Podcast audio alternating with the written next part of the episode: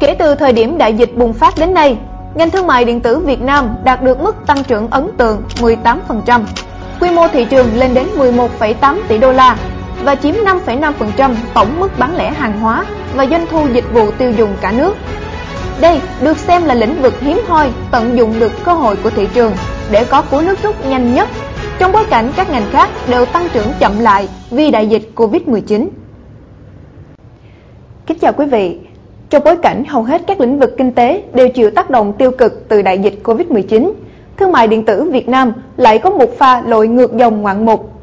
Theo Hiệp hội Thương mại điện tử Việt Nam Vcom, thị trường thương mại điện tử Việt Nam tăng trưởng 15% và đạt quy mô khoảng 13,2 tỷ đô la Mỹ trong năm 2020. Hiệp hội dự báo thương mại điện tử Việt Nam sẽ tiếp tục tăng trưởng vững chắc trong năm 2021.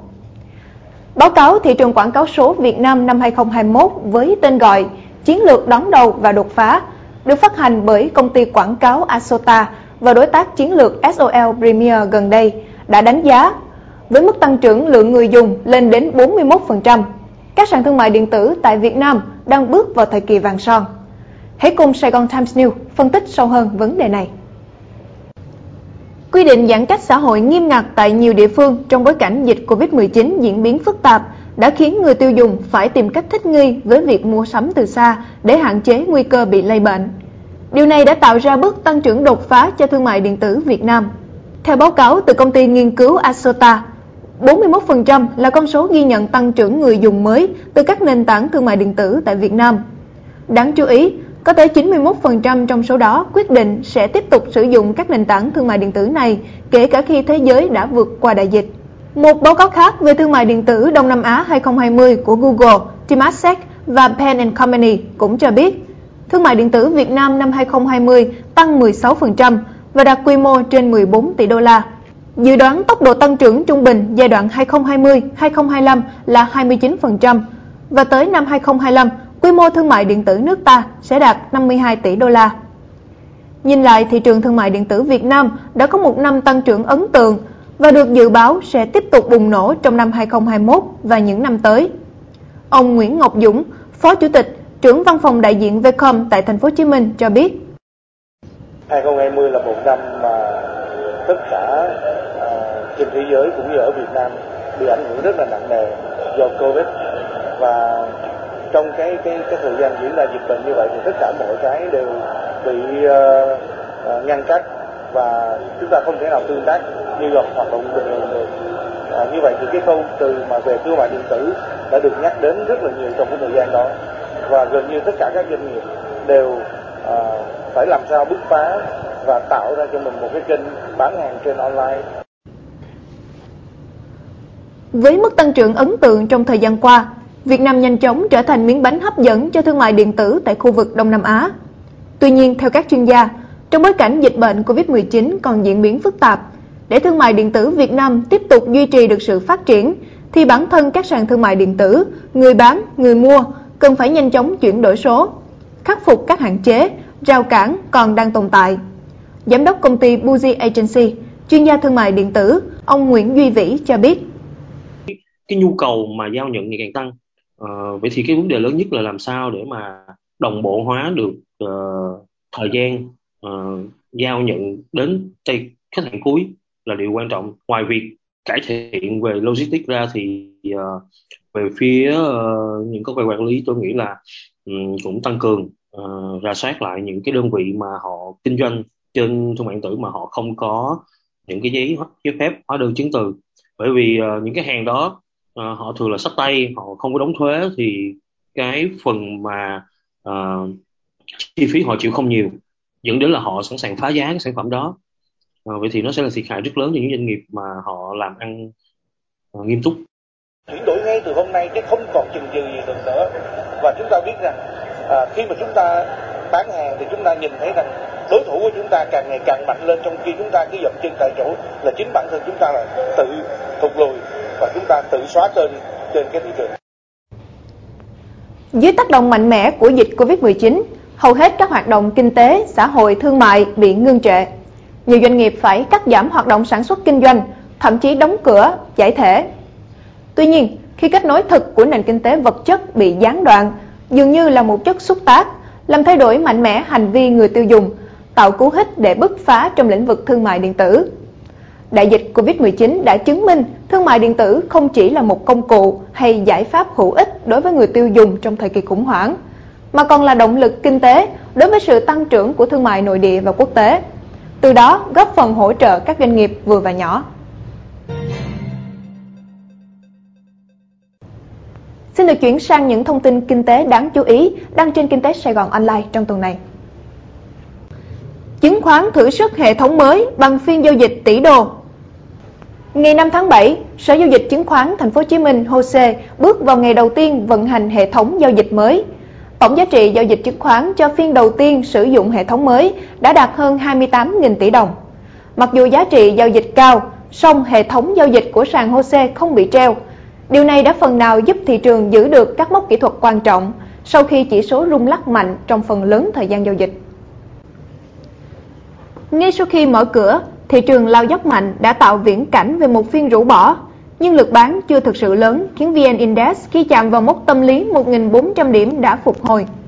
Diễn biến trong phiên sáng ngày 5 tháng 7 thực sự thử thách các nhà đầu tư ngay trong ngày đầu tiên giao dịch với hệ thống mới. Thậm chí, tâm lý bi quan của nhà đầu tư kéo sang cả thời điểm đầu phiên chiều.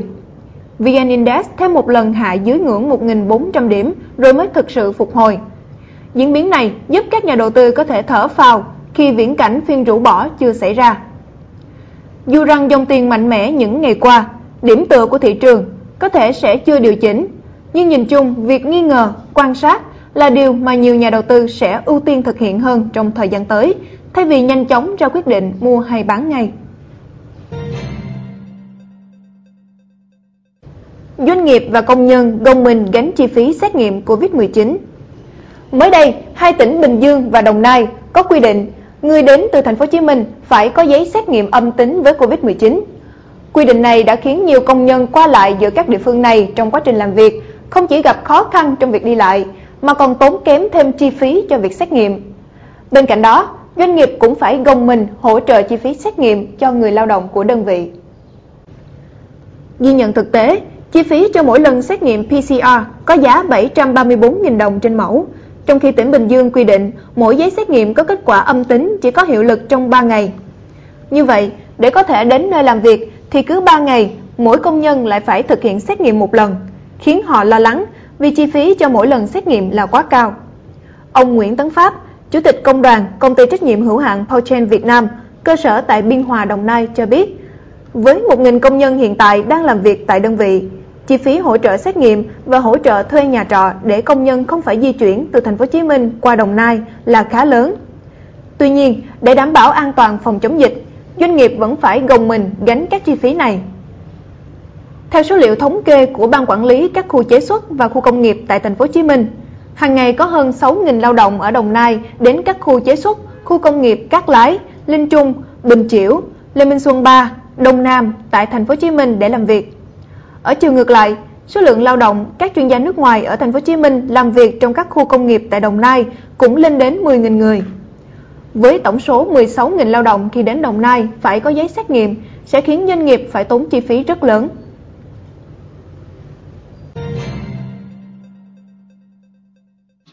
Tài nguyên đất đai bị tổn thương sau những cơn sốt đất. Đây là những nội dung chính được các chuyên gia, doanh nghiệp đưa ra phân tích tại tọa đàm trực tuyến hạ nhiệt cơn sốt đất, giảm thiểu lãng phí tài nguyên đất đai được tổ chức bởi Kinh tế Sài Gòn Online mới đây. Tọa đàm đặt ra vấn đề về thực trạng các cơn sốt đất diễn ra liên tục trong khoảng 10 năm trở lại đây, đang gây ra trạng thái tiêu cực cho thị trường bất động sản, lẫn khó khăn trong việc quản lý của cơ quan chức năng. Không chỉ vậy, mỗi cơn sốt đất đi qua đều để lại tổn thương và tạo ra nhiều bất ổn cho xã hội khi mặt bằng giá nhà đất được đẩy giá lên quá cao. Tình trạng hoang hóa cũng xuất hiện dẫn đến nguồn lực đất đai bị lãng phí từ năm này qua năm khác. Theo các diễn giả nhận định, thị trường bất động sản có được mức độ hấp dẫn nhất định khiến cho nhiều nhà đầu tư bỏ qua các cảnh báo về pháp lý, lao vào những cơn sốt đất dẫn đến những hệ lụy trên. Ngoài ra, tình trạng này có một phần nguyên nhân từ các quy định pháp lý trong lĩnh vực bất động sản tương đối phức tạp, khiến doanh nghiệp mất nhiều thời gian để hoàn thiện dự án. Do đó, để khắc phục thì trước mắt chính sách liên quan đến lĩnh vực này cần phải cải tiến, tinh gọn lại những điều kiện không cần thiết để rút ngắn được thời gian đầu tư, hoàn thiện dự án. Ngoài ra, thông tin quy hoạch của từng địa phương được công bố một cách minh bạch, dễ hiểu hơn để người dân dễ dàng nắm bắt, tránh tình trạng cuốn theo những cơn sốt đất từ tin đồn, tạo nên một thị trường méo mó và rủi ro. Nhóm Kinh tế Sài Gòn ra mắt chuyên đề Họ sống thế nào trong đại dịch? Kính thưa quý vị, dịch Covid-19 đang tác động lên tất cả mọi mặt của đời sống xã hội, tạo ra sự thay đổi, thậm chí làm đảo lộn nhiều điều và không có sự phân biệt quốc gia, dân tộc, biên giới, giàu nghèo. Dịch bệnh tấn công mọi tầng lớp, tổ chức trong xã hội. Tất cả đều lao đao trong bức tranh mang màu sắc ảm đạm chung của nền kinh tế. Với chuyên đề Họ sống thế nào trong đại dịch? Những người thực hiện mong muốn khắc họa một bức tranh cuộc sống mà trong đó từ những người đang không có một công cụ lao động nào trong tay cho đến những doanh nghiệp quy mô lớn, họ đã và đang làm thế nào để duy trì và ổn định được sức khỏe của mình trong đại dịch. Chuỗi nội dung trong chuyên đề này sẽ được đăng tải trên các ấn phẩm của nhóm Kinh tế Sài Gòn gồm Kinh tế Sài Gòn Online, Sài Gòn Tiếp Thị và The Sài Gòn Times phiên bản tiếng Anh. Mời quý bạn đọc đón xem.